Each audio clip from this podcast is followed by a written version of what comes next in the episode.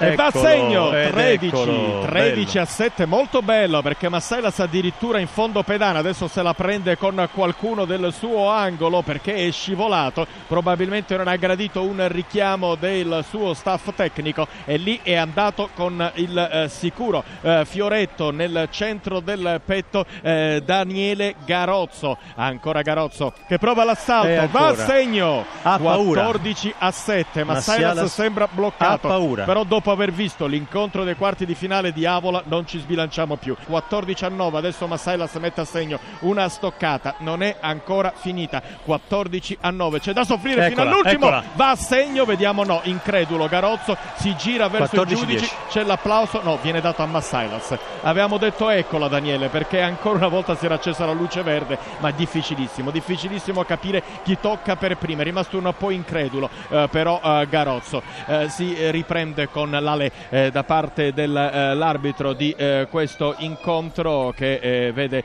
eh, di fronte Massailas e Garozzo No, no, e no. un rumeno, il rumeno Sebastian George. Ancora Massailas che va a segno 14 a 11. Non bisogna ovviamente perdere la calma, la tranquillità. È un eh, 3 a 0 di parziale per Massailas, ma c'è stato un eh, Garozzo che ha eh, fatto anche meglio. Prova l'attacco, Eccola, va a segno, eccola, sì! eccola, eccola. È oro! È oro! 15 a 11 alla sua prima Olimpiade. Daniele Garozzo, catanese di Acireale, va a prendere la medaglia d'oro battendo Massailas che rimane incredulo in pedana. Grande esultanza, forse scomposta, ma come sapete bisogna nella scherma salutare l'avversario. Prima di questo vediamo che l'arbitro dice va bene così, è confermato, è confermato e quindi è la vittoria della medaglia d'oro da parte di Daniele Garozzo che porta il primo oro nella scherma, il secondo oro nella giornata italiana, il secondo oro nelle Olimpiadi. Solo argento per Massailas, ma adesso è il momento di festa. La scherma italiana non tradisce, il fioretto porta l'oro e lo porta con Daniele Garozzo, ragazzo di 24 anni